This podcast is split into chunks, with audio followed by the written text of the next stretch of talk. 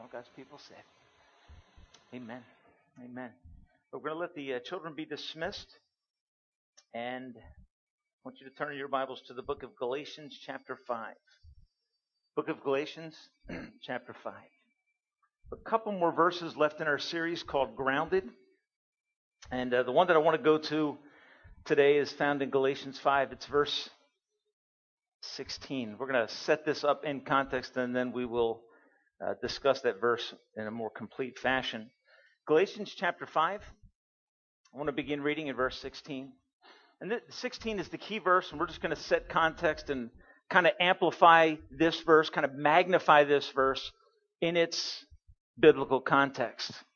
Verse 16 of, of Galatians 5, Paul says this So I say, live by the Spirit, and you will not gratify the desires of the sinful nature. For the sinful nature desires what is contrary to the Spirit, and the Spirit what is contrary to the sinful nature. They are, and it becomes very evident, doesn't it? They are in conflict with each other, and that's a battle that occurs within every individual. They're in conflict with each other so that you cannot do what you want to do. But if you are led by the Spirit, you are not under the law. The acts of the sinful nature are obvious. And then he goes through a list that I'll touch base on later.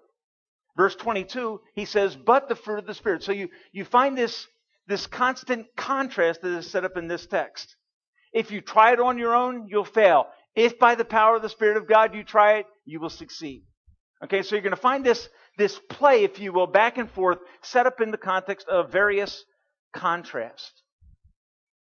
This morning, as you come to the house of God, you, you, you may be a seeker. You may be an, invited by a friend, and some of you were invited by some friends to come and be with us today. Some of you may attend here, or I know some of you attend here on a regular basis. Okay, but you're here. Okay, and you're here with certain expectations. Some of us come because life has been so hard and difficult. Some of us come with, a, with almost tinged with pessimism. We want things to be better. We hope things can be better, but we don't really believe that things can be better. Just being honest.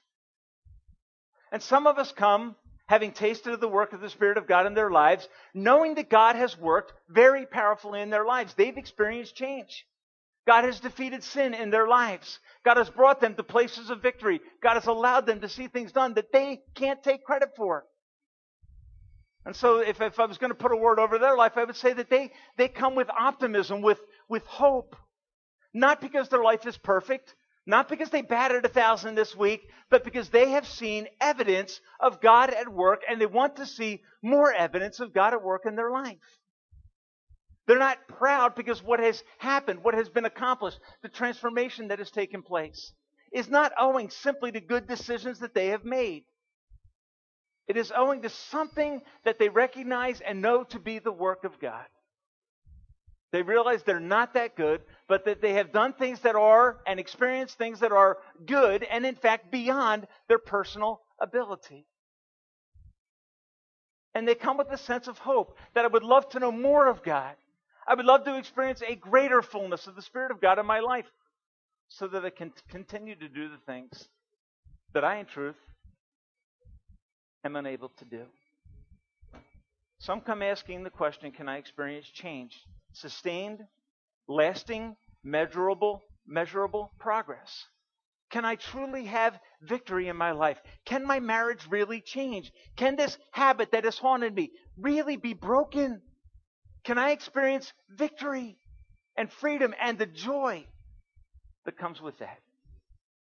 Well, our case study on this topic comes in the midst of a church. There's a there's a context here. The church is the church in Galatia. And as you think about this church, in chapter 5, we find a few, what I would call biographical notes. Statements that give us some indication of what's going on in the church of Galatia. Okay? It is a church that has problems. Okay? This is a letter, by and large, that is corrective in its nature. It is, it is in many ways a confrontation of a drift that is taking place in the church. And folks, understand this. All of us go through that in our lives, don't we? Times where we are walking with the Lord in step, and times where we're like Tim Hoff trying to learn to dance. Okay? Stepping all over each other's feet, not getting virtually anything right. And it's a struggle. It's, it's, it's disconcerting. It makes us wonder if it's really even worth putting the effort into it. Okay? I've concluded that my efforts in dancing fail. Okay? I'm not good at it. I enjoy it. But if you ever watch me, you know that he, he doesn't know what he's doing. Okay? So I'm not very optimistic when it comes to those things. But I am optimistic when it comes to how you can do if you walk in the Spirit. And that's what I want to address this morning. It's what this text goes after. Paul's writing to a church that is experiencing two types of struggles. Okay? One is a theological struggle. And the theological struggle is this it is a struggle with people in the context of the church who believe that their standing with God is secured based upon their performance. That, that their status with God, that the love of God for them is earned by living a good life, by having the right set of rules. Okay, so we would say that the theological problem in the church of Galatia was, in fact, a problem with understanding the true nature of the gospel and how it is truly and, in fact, completely free, the means by which God redeems and delivers his people. So there was a, in the theological level, a distorting of the glorious gospel saying that you have to pay God in order to get favor from God, when the true gospel is no, it is all of grace and it is a gift from God. So in verse 7, Paul makes this statement of chapter 5. He says, You were running a good race. Meaning, he could look back on the history of the church in Galatia and say, What? You guys were doing great. You were stellar performers. And in a sense, here's what he's going to say What happened? You came to trust in the glorious gospel, and now you're drifting back towards a very religious mindset that says that people that do these kinds of things have a greater love from God, and people who don't do these kinds of things experiencing a great, experience a greater love from God. A legalistic perspective that says that my relationship with God is based upon how well I did this week. And Paul's question simply is this Who cut in on you and kept you from obeying the truth? Who, who, who who kind of inched into your life and started teaching you things that destroy the gospel of grace and cause you to believe that your standing with God is earned by your performance? That's the question he's asking. The second question he deals with is practical because it flows out of that. Okay, if you believe that your standing with God is a result of your effort, you will not live by the Spirit, you'll live by your personal effort. You'll believe that your accomplishments in the Christian life are going to be completely a result of the effort that you are putting forward. And, and the mindset becomes this the harder you try, the better you're going to do in your walk with Christ. Okay, and Paul knows that that idea of everything that happens in the Christian life is a result of my effort will ultimately lead, ultimately lead to pessimism, to a dark view of your Christian experience. Why? I'm a failure. When I try to keep the law of God, guess what I find? I find that I can't do it that I desperately need the help of God. So what's Paul going to argue for? Paul's going to argue for the fact that yes, hey, I just found my Bible. Where's my is my wife in here? I lost this last Sunday and I'm like, where is my Bible? Praise God. I found my Bible. It's a good day. Sorry about that. I've loved, sir, I was in this building two times saying, I know I had it there. And I was right. I love when I'm right. Okay. So, what's Paul's attitude in, in the verse that I want to focus our attention on this morning? Okay? And I think what Paul's attitude towards legalism is don't try to do it in your flesh. And his attitude, because that will produce pessimism. You try try to change your marriage by decisions that you make. You will be you what, what will you experience? You will experience temporary success, but you will not experience transformation. Okay, you will experience external changes in how you address your wife the tone of your voice, the attitude with which you speak. But what does God want to do? God wants to change your heart so that what begins to flow out towards your mate is a result of God's transforming grace. That the Spirit of God has so worked that my relationship my wife, with my wife has changed, not because I chose to change it by sheer will. That'll produce pessimism. Why? I'm always going to drift back to the old habits because it's who I am. The way that I experience true change is God changes who I am from the inside. And then what comes out of my life brings honor and glory to Him. I heard this illustration in our Sunday school class on marriage back in the fall. Guy talked about taking a water bottle. Okay, took the lid off it and he hit the water bottle. And what happened when he hit the water bottle without a lid on it? What happened? Water came out, right? He asked this question then. Why did water come out of the bottle? Okay, what's the answer? Why did water splash out of the bottle when the bottle was banged? Because water's inside the bottle. Okay, you know, most of us said, well, he hit it really hard. It's the angle at which he hit it. No, the reason water comes out of a, of a bottle when you shake it without a cap on it is because water's inside. So, what do we find in our marriages? What do we find in our lives? What do we find in our work experiences? A lot of times we find garbage coming out. Why? Because garbage is what's on the inside. Okay, and what Paul's going to argue for is this. Paul's going to say to the church in, in Galatia, I can become an optimist for you, a difficult, stubborn church. Okay, and you, you can go to verses, and I'll just, just read these for you real quickly. Verses 13 through 15. Look at this statement that Paul makes to this church because what you're going to find is they're being jostled by the pressures of life, and what's coming out in the church is garbage. Okay, and Paul does not say, stop doing that. You know what Paul says? Flee to the Spirit of God. Notice what he says, You, my brothers, verse 13, were called to be free. From what? From the enslavement of sin, from bad attitudes, from strife and struggle and conflict and all the things that are very typical in the world that we live in. You were called to be free. But do not use your freedom to indulge in the sinful nature. Rather, serve one another in love. The entire law can be summed up in a command love your neighbor as yourself. Now, if I stopped and said to you, how many of you find within yourself that law arising? Love your neighbor as yourself. That's the, that's the dominant thought that I have in my life. Okay, in every circumstance, every conflict, whenever I'm cut off on the road, whenever someone steals from me, the immediate, you know, the responsibility is love your neighbor as yourself. That's the, the law that emerges. No, you know what the law is that emerges from my heart? It's conflict. It's a desire to get even. You can't do that to me. And what Paul's going to argue in this text is that the church in, in, in Galatia has been infected with something. Verse 15, he says, If you keep on biting and devouring each other. Okay, now why would he say that? Because it's what's present. Okay, it's a church that he loves. He shared the gospel with them. They were converted, changed, but ugly things are starting to creep up in the church. So what does Paul do? He steps in to address those issues. If you keep on biting and devouring each other, watch out. You will be destroyed by each other. So, what is Paul saying? If you continue on in the flesh, I have a very pessimistic view of what will happen in your lives. And, folks, here I believe is the biblical truth. If you are striving to live the supernatural Christian life in human strength, I will become very pessimistic about the outcomes that you experience. So, what does Paul then do? Okay, and this is where the transition, this is why I think that the context becomes so important. When you go to verse 16, notice what he does. Okay, after addressing theological and practical issues in the church, he comes to a promise.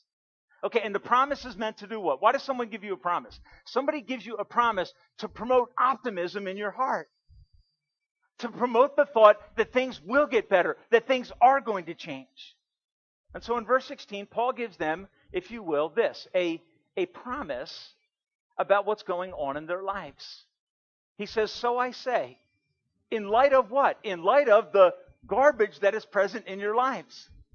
Uh, so, in light of that, I say to you, and this is the verse I would encourage you to memorize live by the Spirit, and you will not gratify the desires of the sinful nature. All right? Live by the Spirit. And, and, and I'll, I'll, I'll plug into what I think that means in a few moments. Okay? So there's a promise here that is decidedly optimistic because it is not rooted in what Paul believes the people of Galatia can do. He just told you what they can do. And they're very aware of what they can do. What is Paul telling them? Paul's telling them what God can do.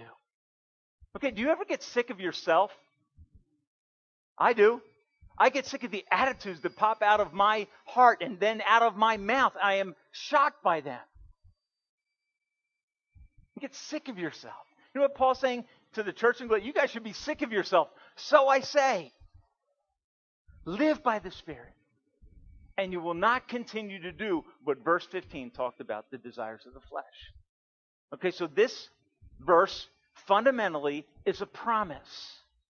that is decidedly optimistic because it focuses its attention on what God can do in the life of surrendered believers. Satan has a lie that binds many people, and it is in contrast to this promise. Satan's lie is you keep trying, but you'll never get better. You keep working at it, but you'll never experience progress. And you know what happens? Because we get beaten down by the seasons of life, we begin to believe the lie. And what is Satan doing? Satan is simply doing this. He's sowing the seeds of doubt in your mind, hoping that they will spring forth into frustration and pessimism in your life and leave you as a crippled believer who doesn't know anything of the power of God in his or her life. And I believe Paul in this text is going after a church that he loves. He cannot ignore the issues that are present. And so he goes after the issues in hope that they will walk in and be led by and live by the power of the Spirit of God. And so that true transformation can come into their lives. So this, I believe, is a message of optimism. That believers, those that know Christ and that have experienced the indwelling Spirit, can in fact be people of hope who are infectiously optimistic. Who, when they encounter someone in the world who is sincerely struggling and sharing their struggles with them, they stay in their life. They don't run because they can't fix it. Now, folks, I can tell you this as a pastor. I have often sat in circumstances thinking, God, I have no idea what to tell this person. I don't know. I don't have practical step by step advice for the situation that they find them in. But I do have hope. I do have hope that if they will yield themselves to the power of the indwelling Spirit of God, that they will experience, first of all, a new heart. They'll experience what the Bible calls conversion. The other word that's used is regeneration. Okay, John 3 and verse 3, Jesus said this to a religious man who was saying, You know something I don't know. Jesus said this to him. He said, Nicodemus, unless one is born, what's the next word? Again.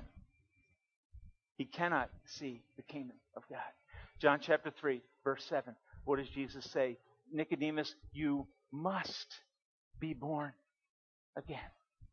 Okay, now, we live in a world where there are all kinds of people who wear that label, right? And when someone says to you at work, Are you a born again Christian? I am pretty certain that most of you don't say, Yep, I am. I would guess that most of you drift into qualification mode. Okay, well, yes, but here's what I mean. And uh, be honest with you, when someone asks me that question, my immediate response is yes, but can I be clear with you about what that means? Okay? Jesus said, Nicodemus, you must be born anothen, which means literally from above, which is a rebirth by the power of the Spirit of God. When he does what? He takes out the old heart that pumps out garbage, and he gives you a new heart that pumps out the fruit of the Spirit. Okay, that's what conversion is. So as Paul writes this letter and calls people to live by the Spirit and be led by the Spirit, okay, he's doing it out of optimism that if God has changed your heart. You can live this new life. So the, it's important to me that first of all you understand the intended audience of Galatians 5:16. Live by the Spirit, and you will not fulfill the desires of the flesh. The intended audience is people who have already experienced something of a new birth in their hearts. They're, and people say, well, they're different. There's something fundamentally changed about their behavior. You could see it in their life. You could see it in their attitude. You could see it in their marriage. God has, something happened to them. Okay, and the witness of a, of a, of a born again or regenerated or converted Christian is what? God changed the matrix internally. He took out the old engine or the old manufacturing device that produced garbage, and now He has put within me by the Spirit something new and alive. And the result is what you see in my life. And I can't take credit for it. Okay, and that's what's so beautiful about saying to someone, I have been clarifying, born from above. That the Spirit of God has come in and changed, took out the heart that was insensitive and abrupt and harsh. And He's given me a heart that is increasingly sensitive. Okay, that's the audience that this text is addressed to. A birth by the Spirit. Now, look down to verse 25 of Galatians 5, and I want you to notice something. Okay, verse 25, he says this Since we live by the Spirit. Okay? Living by here means have experienced a new birth, have been awakened from the dead. That's the idea. So since we live by the Spirit, so that's the assumption in the context back in verse 16. So I say, live by the Spirit is clarified as you get down to verse 25. Okay? Since we live by the Spirit, have experienced a change in our hearts by the Spirit, and then he's going to go to practical applications of that. The first thought I want you to notice is the message of this verse is addressed to those that have experienced new birth. So the question very obviously becomes this Can you look back in your life and acknowledge that there was a time, a season in your life when God was speaking and you were responding? To the call that Jesus gave boldly to Nicodemus. People say, well, that born again terminology, that's not in the Bible. Yes, it is. I'm sorry, it is. Jesus said, You must be born again. Why? So that you can begin to experience an optimistic view of life that ultimately glorifies God. Okay, so the audience for this promise live by the Spirit, and you will not be gratifying the desires of the sinful nature that aren't pretty. How do I experience that kind of change? Okay, first of all, I need to be born from above. In Romans chapter 8 and verse 9, Paul says this he says, If anyone does not have the Spirit of Christ, he does not belong to him. Okay, so the, the presence of the Spirit of God is the evidence of conversion first. And then over time, there will be a fruit of the Spirit that evidences that that claim to know the Spirit is in fact genuine. In words, God never comes without changing a person. That's what being born again is all about. My pastor used to say it this way. He used to say, God train, changes your druthers. Okay? And the pastor said, I'd rather do that. He said, Well, God changes your druthers. Okay? He gives you new desires. It's evidence that the Spirit of God has been at work. And so I challenge you to do this. Look back in your life. Don't look back to a point of conversion. Look back to see if there has ever been evidence of the Spirit of God being at work, producing fruit, heart, and life change. It's how you know that you're experiencing His blessed work in your life? Have you been born again by the Spirit of God, not by your effort? That's per, Paul's first thought. Secondly, what exactly is Paul promising here? Okay, what is he promising when he says, live by the Spirit and you will no longer gratify the desires of the flesh? And the idea of gratifying is the idea of you won't be doing the desires of the flesh. They won't be, that won't be the dominant tone of your life. Okay, it's not to say that there's a promise here of perfection. Okay, that produces pride and self sufficiency. It, it, it's a sense in which the, the, habits of your life will change. Do we ever, as Christians, experience, experience old habits? Look at verses 13 through 15. Okay? And please understand, this statement of hope is set in the context of reality, isn't it? Now, Paul understands the Christian life is a battle. And notice what he says in the verses that follow verse 16. Okay? He says, walk, live by the Spirit, and you won't gratify the desires of the flesh. Why, Paul? For, verse 17, the sinful nature desires what is contrary to the Spirit. The Spirit desires what is contrary to the sinful nature. They are in conflict with each other so that you do not do what you want. Okay, no, all right. What did Paul do? He gave you a promise that produces optimism. Then what did he do? He gave you a warning. He gave you a warning. He gave you a call to stay close to the power of the Spirit of God, to maintain a vital relationship with God. Why? Because inside of every believer, there is a battle. I still live in something called skin and flesh, or flesh and bones, however you want to say. Okay? My human nature still has desires that are out of sync with what God wants. And Paul recognizes that, doesn't he? He says, inside of you, you have a battle. And you face daily decisions in the context of that battle. Where your flesh is saying, I want this, and the Spirit of God is saying, and this is the difference. Okay, if you know Christ, it's not just those unfettered desires seeking expression, it's also the Spirit of God saying, not that, this. Okay, and so later when Paul says, live by, walk by, be led by the Spirit, what is he saying? When that conflict emerges, when it shows up on the screen of your life, and there are two options in how you're going to respond to your wife in a situation of provocation. The Spirit of God is saying that. And your flesh is saying, oh, I would rather do that. Okay, and when you yield to the Spirit in those situations, what happens? He begins to produce in your life a love for that. It feels good to do the right thing, doesn't it? When you experience the fruit of the Spirit in your life, you give a response in a situation of provocation, and you say, That was not my normal mode of expression. I would have normally done this, but I did this. What does that do? It doesn't, I hope it doesn't produce pride. If it's about your performance trying to gain God's approval, that's all it will produce.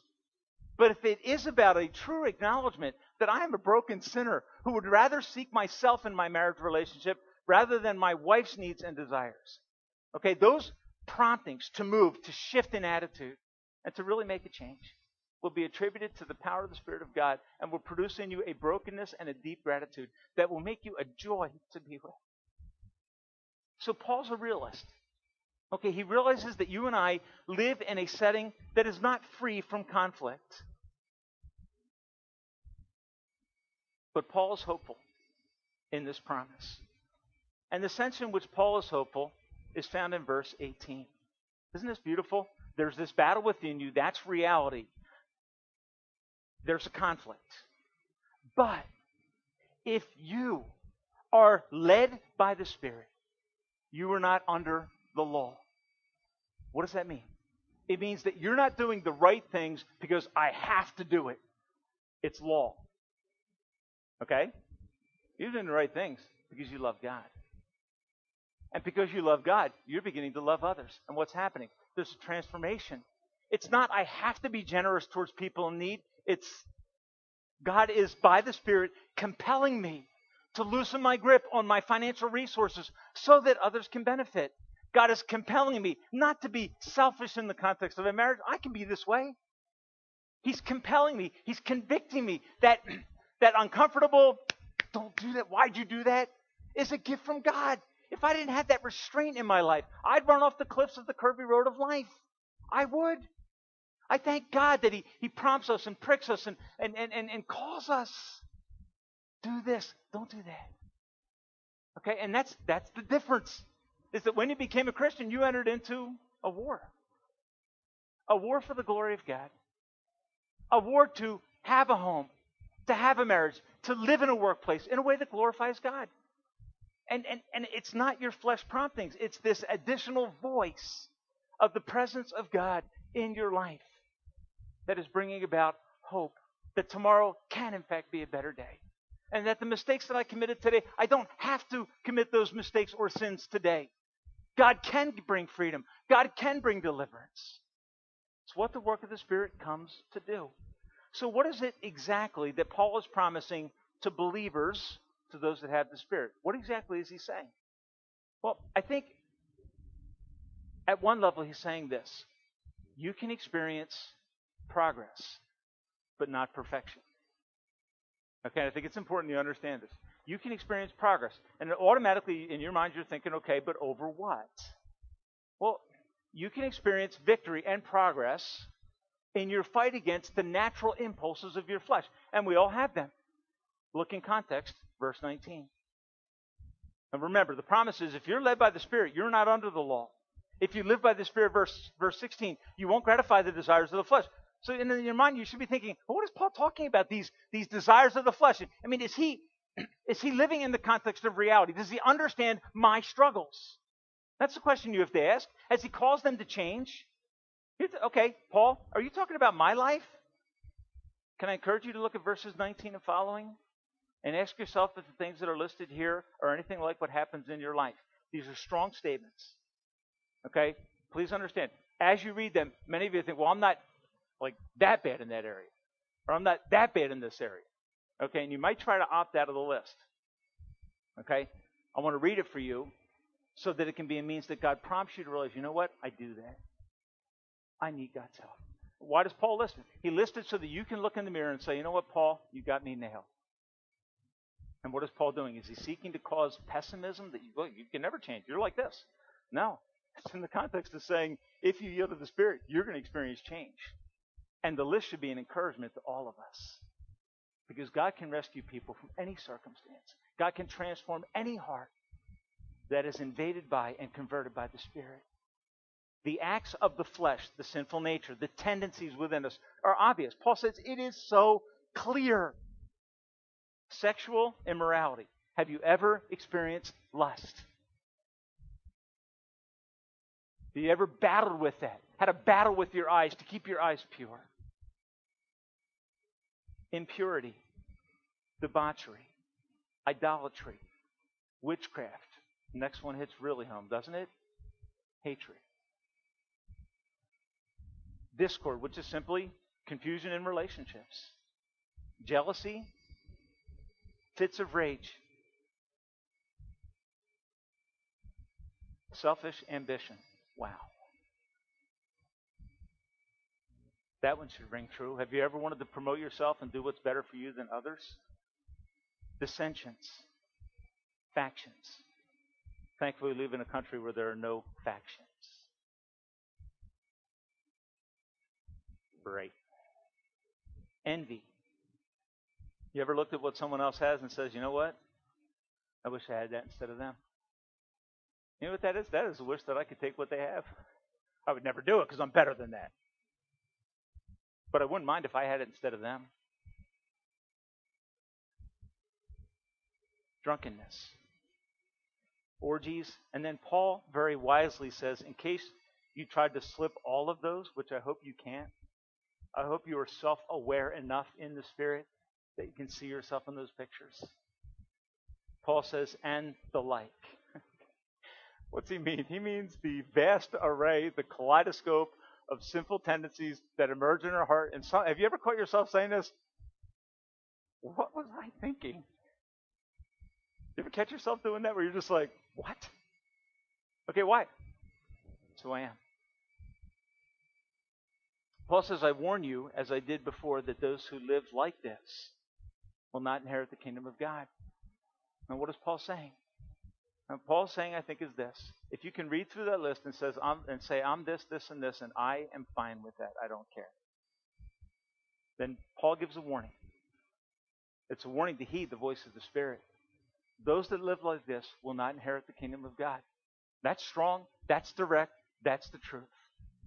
Okay, if God is not in the process on a daily basis of confronting simple tendencies in your life, you have to ask, is the Spirit of God present in my life bearing evidence to the fact that I have truly been converted by the Spirit of God.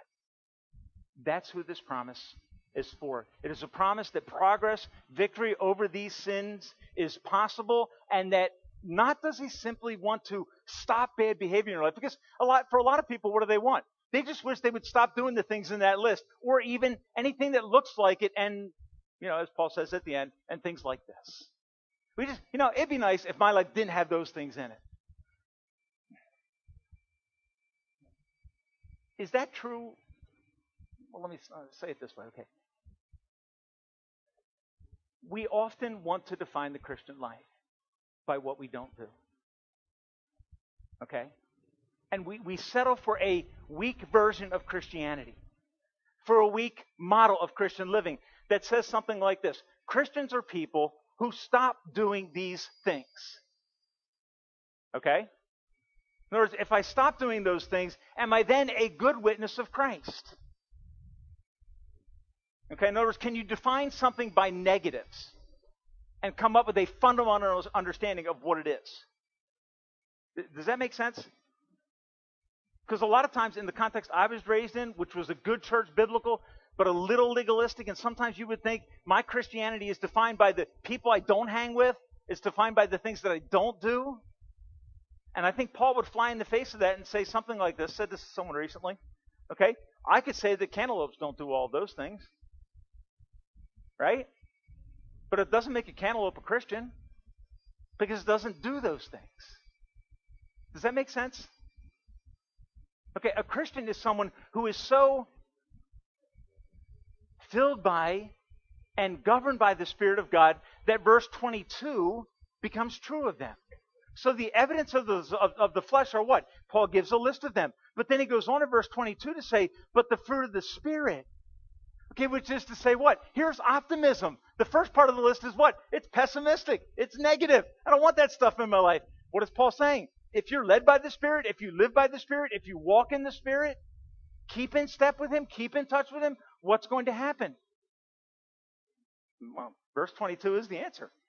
The evidence of the Spirit's presence. The things that tell people around you, you're a Christian, are not negatives. They're not the things you don't do. It's the things that the Spirit of God is producing in you, which is love. Well, if I can go back to verse 15, Paul said, Here's the law love your neighbor as yourself. Be generous. Be self effacing. Be sacrificial. Be loving. Where does that come from? It comes from the Spirit of God. In contrast to the previous verses, the fruit of the Spirit is love, joy, peace, patience, kindness, goodness, faithfulness, gentleness, and self control.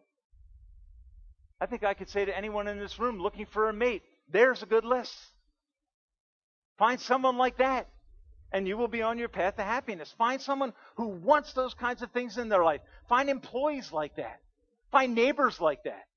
Go and do a survey before you buy a new house. Ask the people, are you like this? Because if they are, I would love to have them as my neighbor. What is it? it? It's just, it's the stuff that grows in their life. It's the evidence that God is present. And Paul's saying, I am optimistic that if you walk by the Spirit or led by the Spirit or filled by the Spirit, He is going to begin to do amazing things in your life. That fruit is evidence that it is a Christian life. I have trees in my backyard. I am absolutely certain that they are walnut trees. Now, you can call me arrogant, you can call me whatever you want to call me for saying that. I know they're walnut trees. Okay? Because I've driven my mower around in the backyard, and that thing's knocked me on the head. Okay? And I pick them up, they're walnuts. Okay? How do I know they're walnut trees? There's walnuts all over the place. They assault me in my backyard. I don't, I don't ever go back there and say, I wonder if they're still walnut trees. Every fall, starting in August through the month of November, I have a constant reminder. And then when I go to work in my garden in the spring, I have empty reminders all over my garden from the local squirrels that bury them in there and come in and eat them in my garden. I know they're walnut trees. Why? They produce walnuts. Do the people that live in your sphere of influence know that you're a Christian? And the answer is simple. If you're led by the Spirit, they will know. Because God will be killing off the deeds of the flesh. And God will be cultivating in your life things that will make your life more fulfilling and more full of joy. And, and, and what I what I love in this text, and this is just this is just to me so powerful. Paul says in verse 23, gentleness, self control. And then he says this amazing statement. He says, Against those things there is no law. There is nothing in your heart that will rebuke you, that will cause you to feel guilty when you live by the Spirit. And he produces that kind of stuff. Like uh, what are we sacrificing when we live by the flesh for selfish ambition? We're sacrificing the joyful fruit of the Spirit of God that He wants to produce in our life. I would say that someone that knows God who does that is foolish. And sometimes I will say, I have played the fool. Wanting what I want at the expense of the things that God wants to produce in your life that don't produce guilt. They produce joy. They're a blessing. They're a benefit. People want you to be their neighbor. People wish that their mate was like you. Why? Because they, they see attributes, they see characteristics, they see beautiful qualities that against them there is there is no rebuke for those things. That's what God wants to do. Paul, I think, is decidedly optimistic that God, by his powerful grace, can strip you of the negative things, of the sinful things, and raise you up as a Christian who bears the fruit of the Spirit. If, if I will have the courage to walk by the Spirit. Now, that progress and that fruit that Paul is talking about requires cooperation and effort on our part. Okay? Cooperation in this sense. Okay? That when God speaks, we listen. And when, after we've listened, we obey. Folks, I am not talking about rocket science. I'm talking about something that I think would be transformational in the life of Christians if we simply did the things that God puts on our hearts to do instead of delaying, instead of excusing, if we would just begin to do the things that God puts on your heart as you spend time with Him. And as you listen to Him throughout the day, and you interact with your brothers and sisters in Christ, as you bear one another's burdens, if we would just be people who say, God, you speak it, and I will do it.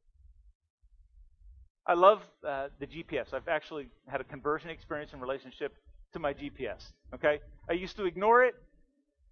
I've learned to listen to it. When we went down to West Virginia, we listened to it.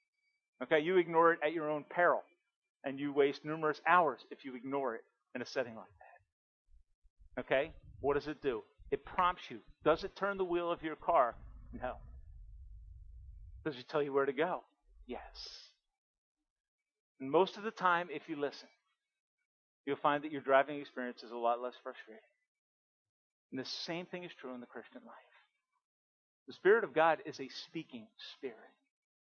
He is a prompting spirit. He is a convicting spirit. He is a clarifying spirit. He is a calling spirit.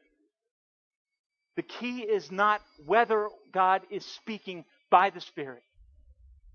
The key to successful Christian living, the key to a fruitful life that glorifies God, the key to being optimistic about your Christian experience is not, is my day tomorrow going to be full of good circumstances?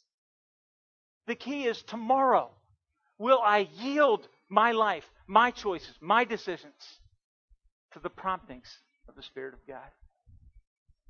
That's the key. Now, what's the problem? The problem is that most of us don't take time to listen to the Spirit of God who is speaking. We're like the guy on the old TV show in the 60s who's spinning plates on sticks. You're old enough, you know what I'm talking about. Right? Guy used to have eight or nine sticks. Start with one, spin a plate real fast, and he could let go of it, and it would stay by itself, right? And he'd go over here and he'd start another one. He'd spin it, and it would stay. And he'd turn and go over here, and once he got to about number six, what was happening to stick number one?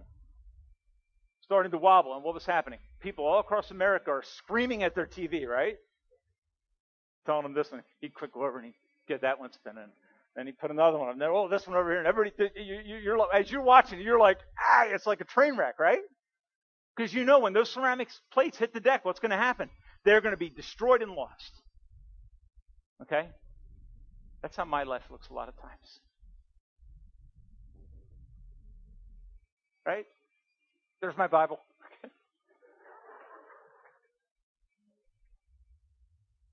and guess what? When you're that preoccupied with the busyness that you erect in your life, you can't hear God. can't. His voice is faint. It's there because you've trusted, and the Spirit of God is there. The, the deeds of the flesh are, in a sense, subsiding. But the evidence of the fruit of the Spirit is not apparent. It's there, but it is so small. You almost have to point it out to people and to yourself. You know what God wants? God wants an optimistic church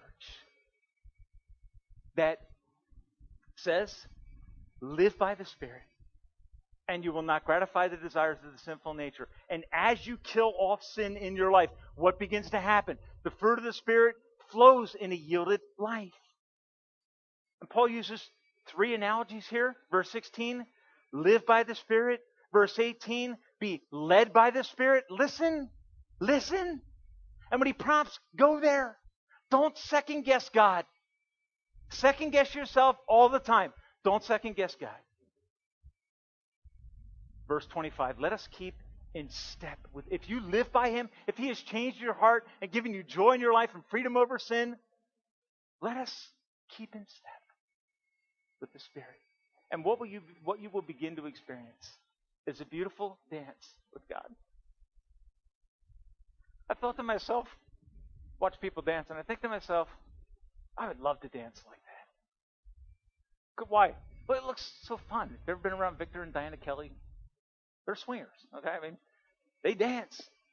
And they're good. Watched the son and daughter at the wedding, and I was like, Wow. I was envying and jealous and what were they doing? They were keeping in step with each other. And folks, we can't all do that physically. But we can all do that dance with God. And it is, it, it is a means by which we follow his lead. The key in a beautiful dance is that someone follows and someone leads. You know what my problem is? I try to lead my life. And I keep stepping all over God's feet and stumbling and falling. Paul cries to this church that is full of difficult, troubling things and ultimately a distortion of the gospel. Because when you're messed up, you know what you think the solution is? I've got to reform. I've got to change my life. Oh, no, you don't. You need the Spirit of God. You need to let Him flow freely in your life so that, as Jesus says in John chapter 7, out of your innermost being will flow rivers of living water. This He spoke of the Spirit. Folks, what God wants to do in every church in this county and in our nation and in our world, what God wants to do is flow through the lives of devoted, surrendered believers who are sick of sin and who crave the fruit of the Spirit. I don't know why God used the fruit as the analogy in this text. A lot of other things he could have used, but it's what he chose. Okay, because fruit is fresh, it's luscious, it's beautiful, it's delightful. It brings satisfaction to all normal people. Okay, and I know that. I look at it and I say, man, I wish I loved that. But I know it's better for I don't. I, I wish I did though. Wouldn't it be awesome if the world around us would look at our lives and say, you know what? I want what Corey Mose has in his life. I want that. I want what Ellen Hoyt, my medical student partner, I want what she has. Because they see it. And that there would be a jealousy on their part that would call them to want what God has and to crave it and to find it by the Spirit. Can we live that kind of life? I mean, if you're characterized by the things in verses 19 through 21, I guarantee you this you want out. You want out. How do you get there? You flee to the Spirit of God and you say, Spirit of God, change my heart. I give up my trying. I give up my personal human efforts. I surrender everything to you. Fill me, change me, convert me, make me born from above so that my life is different and is attractive and that serves you until the day that you come. Live by, walk by, keep in step with the Spirit and you will find a decrease in sin and an increase in a fruit of righteousness. And you will become an optimistic Christian in a pessimistic world. And people will come and say, okay, Phil, why are you that way? Veronica, why are you that way? Where is that coming from? Father, help us